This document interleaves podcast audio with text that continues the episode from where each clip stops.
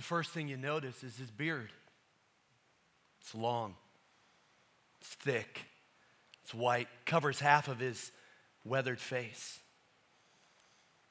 His eyes are closed like a blackout curtain. Tears trickle down his cheeks, but you're not sure why. Tears of joy or tears of sorrow.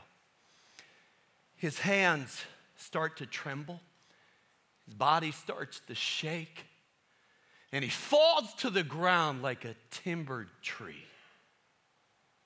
People don't know what to think. Is he okay? Is this okay? In the corner, there are skeptics whispering, always whispering. Who does he think he is? Doesn't he know where he is? Doesn't he know we don't worship this way? This is the temple, after all. The old man could care less because he cares so much. His eyes aren't closed because he's tired. His eyes are closed because that's how he opens them. His name is Isaiah. The people call him the prophet. Minutes seem like hours. He finally gets up off of those old callous knees, picks up the hem of his garment. He walks out of the temple and through the streets of Jerusalem makes his way down an alley through a door into a humble dwelling where he sits down at his writing desk. He dips his pen. Then he puts his pen to parchment on that unrolled scroll and he begins to write Hebrew characters from right to left in the year that King Uzziah died. I saw the Lord high and exalted, seated on a throne, and the train of his robe filled the temple. Above him were seraphim, each with six wings. With two, they covered their eyes. With two, they covered their feet. And with two, they were flying. And they were calling to each other, Kadosh, Kadosh, Kadosh, holy, holy, holy is the Lord God Almighty. The whole earth is full of His glory. At the sound of their voices, the doorpost shook, the threshold shook, the temple was filled with smoke. Then Isaiah said, Woe is me, I am undone. For I am a man of unclean lips, and I live among a people of unclean lips. Yet my eyes, my closed eyes, have seen the Lord Almighty. Then I heard the voice of the Lord saying, Whom shall I send? Who will go for us? And I said, here am I. Send me. May the Lord add his blessing to the reading of his word. And may God reveal his glory all over again. Last fall, we did a retreat, Colorado, with Dick Foth for Network Pastors, part of our Dream Collective. Dick Foth said something that inspired this series. Can't stop thinking about it. As a young pastor, he had a moment where he got frustrated because people weren't doing what he was telling them to do. Shocking, I know. And that's when Foth heard the unmistakable inaudible voice of God, that still small voice that said, Foe, stop telling them what to do. Start telling them who I am, and I'll tell them what to do. We begin a series called Holy, and it's not about what you can do for God, it's about who God is. An attribute is not something God does, an attribute is something God is. God doesn't just love, God is love. God isn't just good, God is good, only good, always good, gooder than good, as good as it gets. He is the definition of good. And so we focus on one attribute God is holy. Yes. Let's double back, dig in. Here we go, verse 1. In the year that King Uzziah died, I saw the Lord high and exalted, seated on a throne, and the train of his robe filled the temple. Ancient kings wore robes, and those robes were resumes. When a king won a battle, when a king conquered another king, the robe of that defeated foe was cut up and sewn into the conquering king's robe. The longer the robe, the more victories that king had won. So when it says that the train of his robe fills the temple, I think what it's saying is that he has defeated sin and defeated death, defeated every foe. But I want to make it personal. When we surrender our lives to the lordship of Jesus Christ, our testimony gets sewn into that robe. Come on. Our testimony becomes a testament to the God who heals, saves, and delivers. Can I get a amen right there? King Uzziah sat on the throne for 52 years, one of Israel's longest reigning kings. He was the only leader that most Israelites had ever known. He was their identity, he was their security. And so when he died, Israel lost, Isaiah lost his center of gravity. But sometimes something has to die for us to get a vision. Sometimes something has to die for us to find our security, our identity in God and God alone. I don't want to say what I'm about to say, but I'm not doing anybody any favors if I pull punches. Just like muscles break down to build up,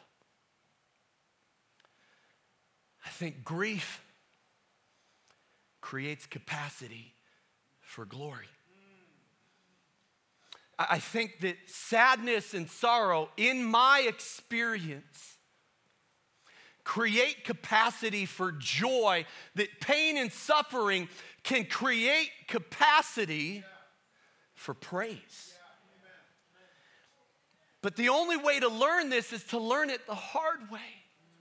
But you have to believe in seasons of loss that God is digging a deeper well that God is doing something in your life that's going to recenter that gravity and make you who He called you to be. And this I know for sure He is still the God who gives beauty for ashes, the oil of joy for mourning, and the garment of praise for the spirit yes. of heaviness. Yes. You, Isaiah sees God high and exalted he sees God seated on a throne, sees God in all of his glory. And that same Isaiah writes these words many chapters later Isaiah 55. My thoughts are not your thoughts, neither are my ways your ways, declares the Lord. Can I suggest that God is the Mandelbrot set with ever increasing complexity? That God is the Mobius strip that throws us for a loop, that God is the quark we cannot catch. As the heavens are higher than the earth, so are my ways higher than your ways, and my thoughts than your thoughts. God likens the difference between his thoughts, our thoughts, his ways, our ways, to the distance from one side of the universe to the other. That is not easy to put into perspective, but let's give it a go. The sun is 93 million miles away. If you could drive there 65 miles an hour, 24 hours a day, 365 days a year, it would take you 163 years to get there. But the sun that warms our face on a sunny day is only eight minutes and 20 seconds old. How is that even possible? It's called the speed of light, 186,000 miles per second. Snap your fingers. Light just circled the globe half a dozen times. In light years, the sun is only 0.00001 light years away. The latest estimate, according to astrophysicists, is that the co moving uh, distance of the universe from one side to the other is 93 billion light years. And God says that's about the distance between your thoughts and my thoughts. So here's my thought your best thought on your best day is 93 billion light years short of how good and how great God really is. How much happier you would be, how much more of you there would be, said G.K. Chesterton, if the hammer of a higher God could smash your small cosmos. Do it, Lord. Do it in me. Little thought experiment. Is that okay? How are we doing? Little thought experiment. We'll start in the womb, we'll end up in outer space. Every one of us started out as a sperm cell, measures 0.05 millimeters, which requires a 400 times magnification microscope just to see it. Now, the average egg cell, awfully small, uh, but in terms of volume, it's 10 million times the size of a sperm cell. At the moment of conception, gender and genetic makeup already encoded into that double helix DNA at four months, about four inches long. At full term, average baby, about 20 inches. That's 2,500 times the size of that original egg in nine months, no less. And we barely blink. Unbelievable. Now, stick with me. When, when you're a kid, all you see, a toddler, all you see is kneecaps. Fair? Like adults are, they're huge. And, and so here's the deal my dad may be bigger than your dad. Anybody else do that trick? But, but the truth is, even a large human is much smaller than a large land animal. Uh, elephants can weigh up to seven tons. Oh, I love this. And poop 220 pounds a day. but Dumbo is no match for Free Willy. Because the blue whale, 150 tons, 110 stories tall. Ah, but, but Burj Khalifa, tallest building in the world, way bigger than that, but not as big as Mount Everest, which isn't as big as the African continent or the Atlantic Ocean, which is really much smaller than the planet we live on, which weighs about 13 septillion pounds. But you could fit 1,300 Earths into the volume of Jupiter. But the sun's diameter is 10 times that of Jupiter. And every single second produces the energy equivalent of a trillion megaton bombs. But it's a yellow dwarf star. There are supergiants that are 15 times the size. Oh, and there are hundreds of billions of stars in the Milky Way. Did you know that 100 years ago, most astronomers thought it was a static state universe? Thought that the Milky Way was the sum total of all that there is. Oh, we were thinking so small. The truth is, there are hundreds of billions of galaxies, and the galaxies are expanding at the speed of light. In other words, those four words, let there be light, are still creating galaxies at the outer edge of the universe. Makes you a little dizzy, doesn't it? So, speaking of, feels like you're sitting still. You're not sitting still. Gravity gives that impression, but you're spinning about a thousand miles an hour. You're speeding through space at 67,000 miles per hour, but you're in a galaxy that's rotating at 468,000 miles per hour. But the Milky Way is so big, 100,000 light years from one side to the other, it's going to take 200 million years to make one full rotation.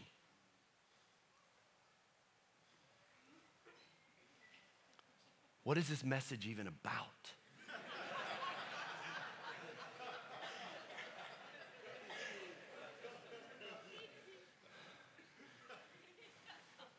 Maybe, just maybe, we stop putting God in tiny little boxes. Yes. Yes. Yes, what does it have to do with holy?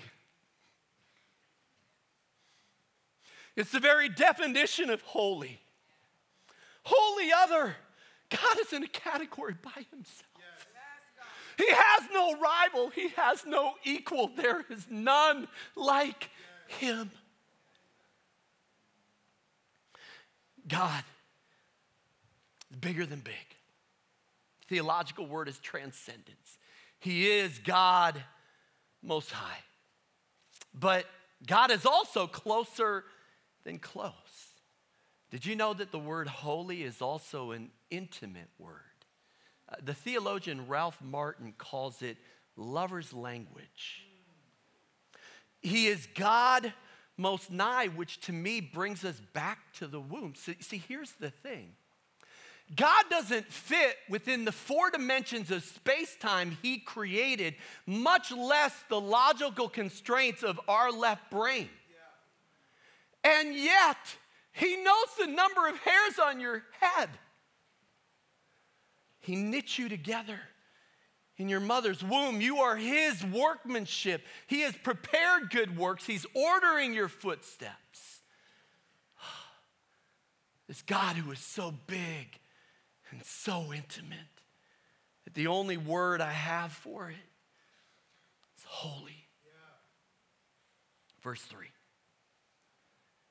And we're calling to each other Holy, holy, holy is the Lord God Almighty. Of the whole earth is full of His glory. In the Hebrew language, one way to add emphasis is to repeat something twice. Uh, verily, verily, I say unto you. Uh, and Jesus would even say, Martha, Martha, Simon, Simon, just to, hey, just listen to this twice, okay? Pay careful attention. And at the burning bush, God says what? Moses, Moses. But the angels don't say it twice, they say it thrice. Threefold repetition, repetition is the strongest superlative in the Hebrew language. It's called a super superlative. And it's found nowhere else except here and in heaven. Because in Revelation 4 8, the angels are still singing, Holy, holy, holy is the Lord God Almighty who was and is and is to come. The Trinity is thrice holy. Now, the Hebrew word for holy, kadosh, it's the opposite of kalel, which means common. Holy is anything but ordinary. It, means set apart, consecrated, dedicated to, to God. Uh, the word holy means other. The, the word holy means whole.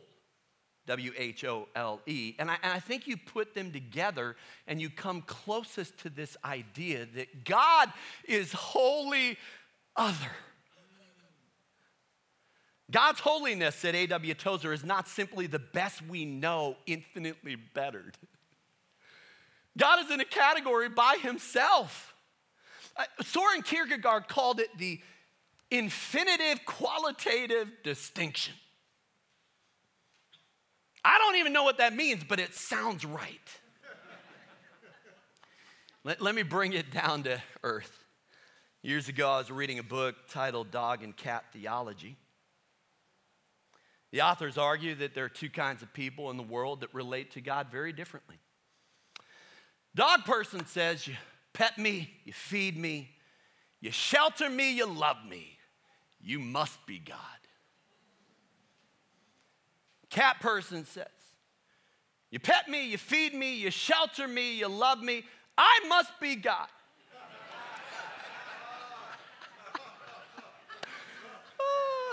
My apologies to cat lovers, but God spelled backwards is dog.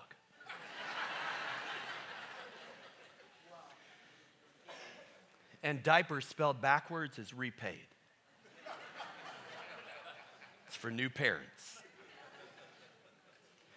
Read the Bible cover to cover, and there's one unavoidable, unmistakable, undeniable conclusion that you come to there is a God. Yes.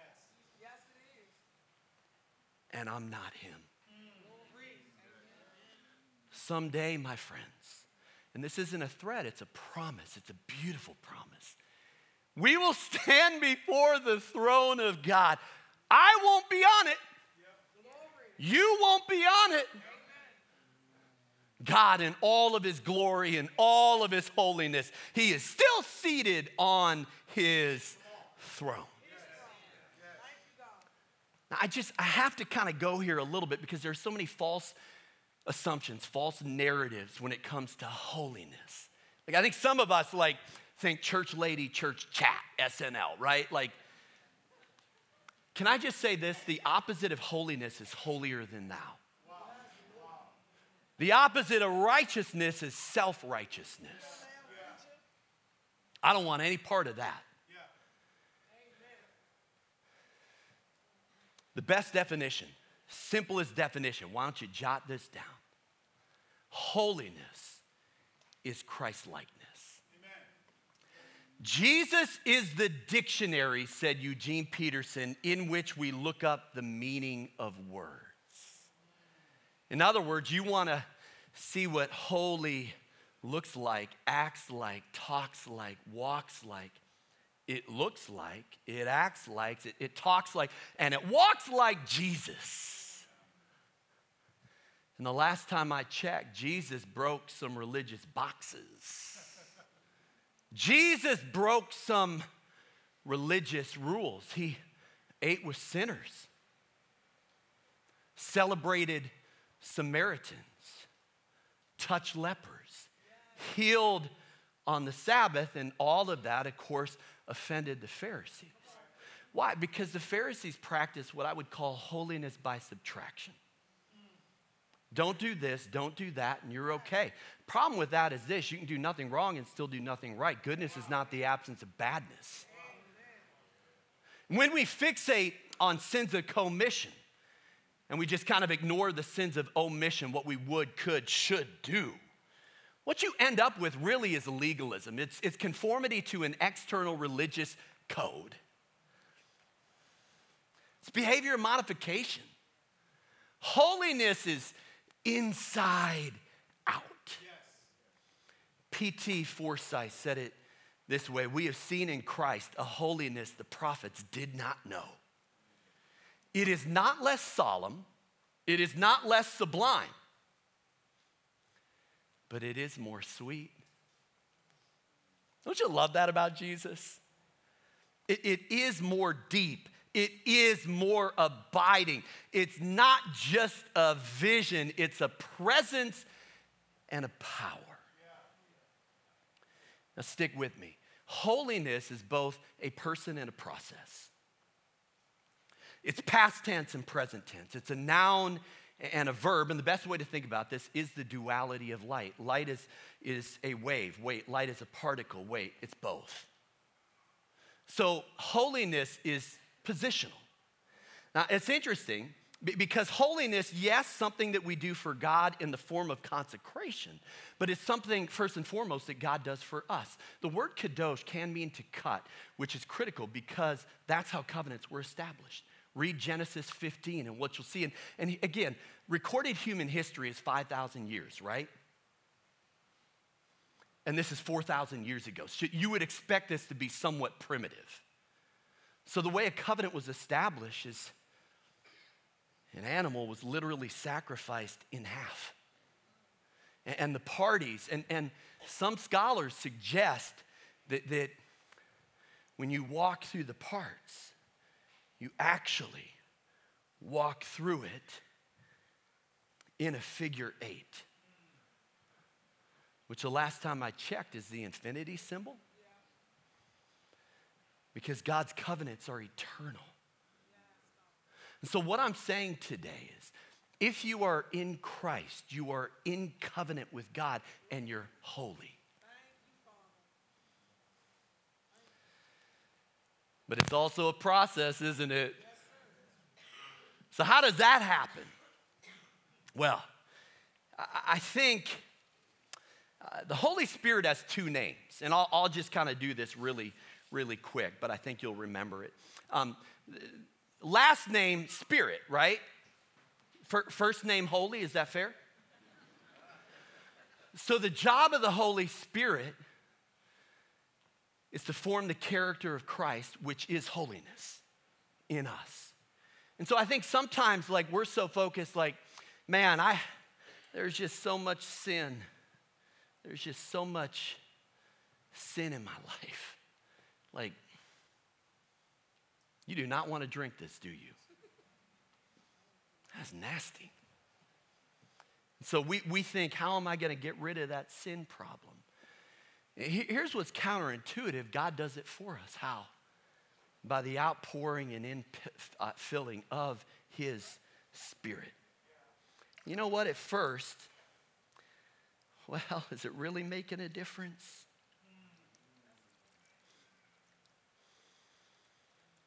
Fill me, Holy Spirit. I need you. I need you. Come and fill me.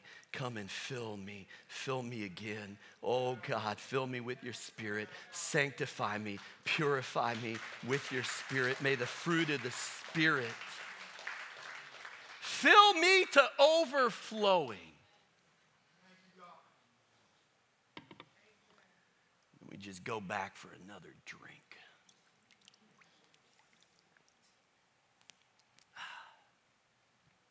Tasted good. we change lanes.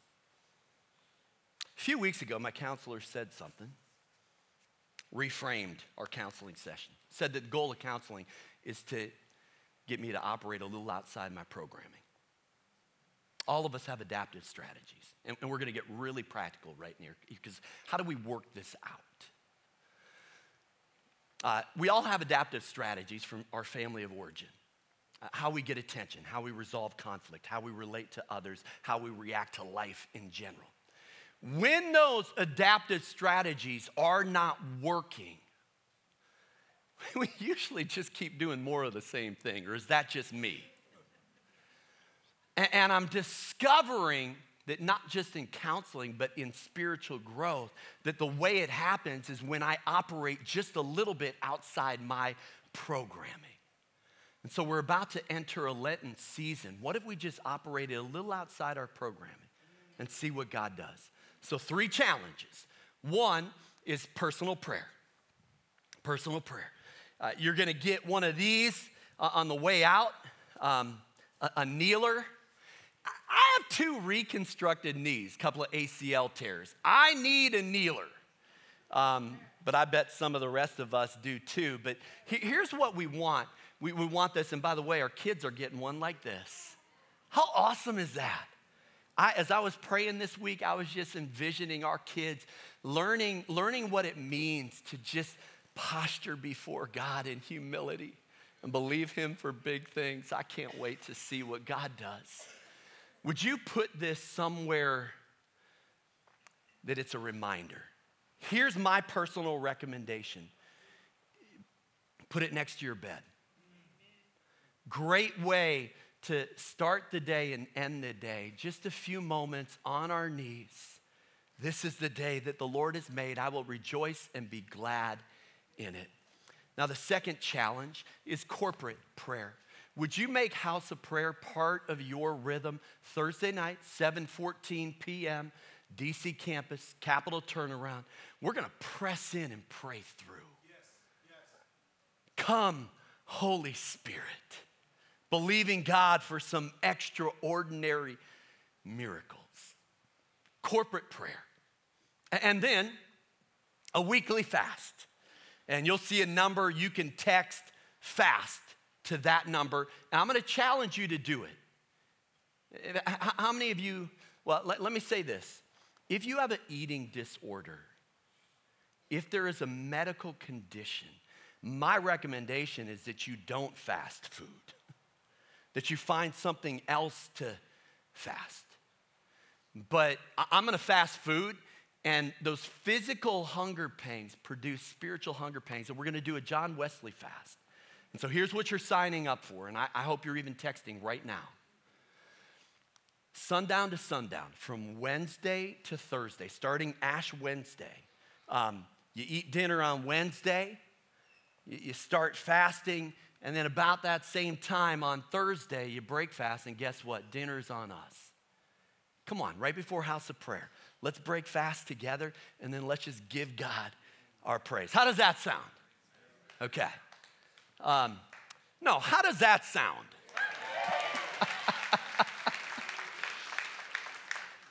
All right, let me close with this. In Judaism, there's a prayer called Kedushah. It's a recitation of Isaiah 6 3. Holy, holy, holy is the Lord God Almighty, the whole earth full of his glory. They, they would recite these verses, uh, recite these words with a unique body posture. I, I want you to stand. Campuses, online, if you can, I want you to stand. Because uh, Jewish rabbis believed, and this is a, I don't know about this, okay, but it, I know it comes from Ezekiel 1 7. They believed that angels had one fused leg. And so, follow with me here. You, you pray with your feet together, kind of forming one leg. And what's, what's interesting is that little change in body posture is like you have to have a little bit of balance, don't you? and it makes you more cognizant. It almost like centers you like a deep breath. Um, and so while they sang this song, prayed this prayer, they were not human. They pretended to be angels, which I, I just think is kind of beautiful. You can pretend to be a lot of things. That's not a bad thing to pretend to be. But there's more with those legs together. The Kedushah was recited on tiptoes. Can you try it? No one fall over on me. Don't fall over on me. And it's hard. It's hard. Here's what's in my spirit. Over the next seven weeks in this Lenten series, we're going to hit our knees in prayer and we're going to worship on tiptoes. And I think for some of us, some of this is a little outside our programming. That's the point. It's about saying, God, what do you want to do in us and through us? You can stay standing, but I need three more minutes. Isaiah 6 4.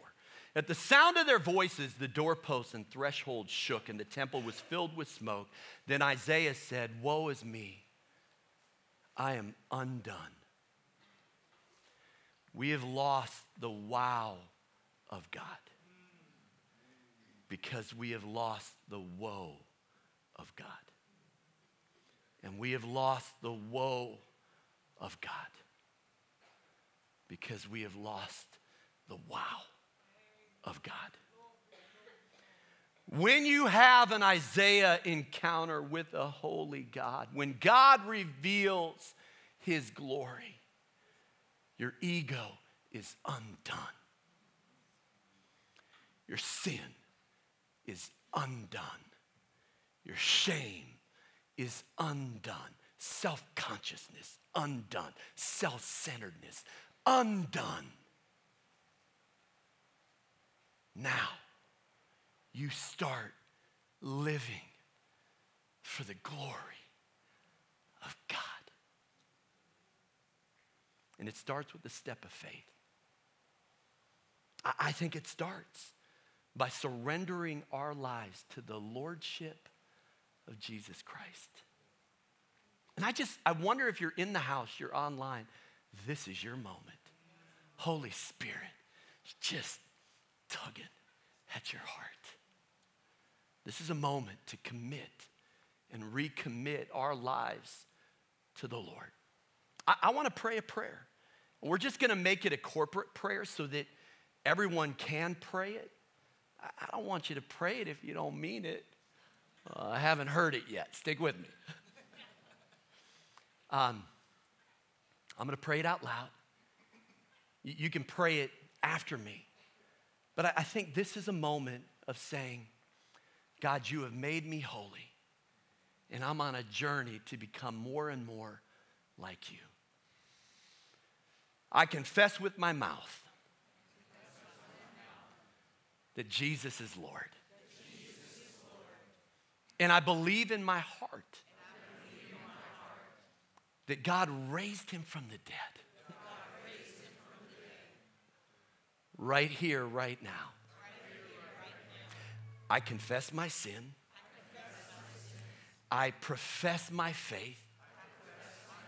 I surrender my life to the Lordship of Jesus Christ. Past, present, future. Time, talent, treasure. Heart, soul, mind, and strength. And I declare by faith that God is my Father. Jesus is my Savior. The Holy Spirit is my helper. And heaven is my home. You prayed that prayer for the first time from your heart, from your heart. As an act of faith, I say, Welcome to the family.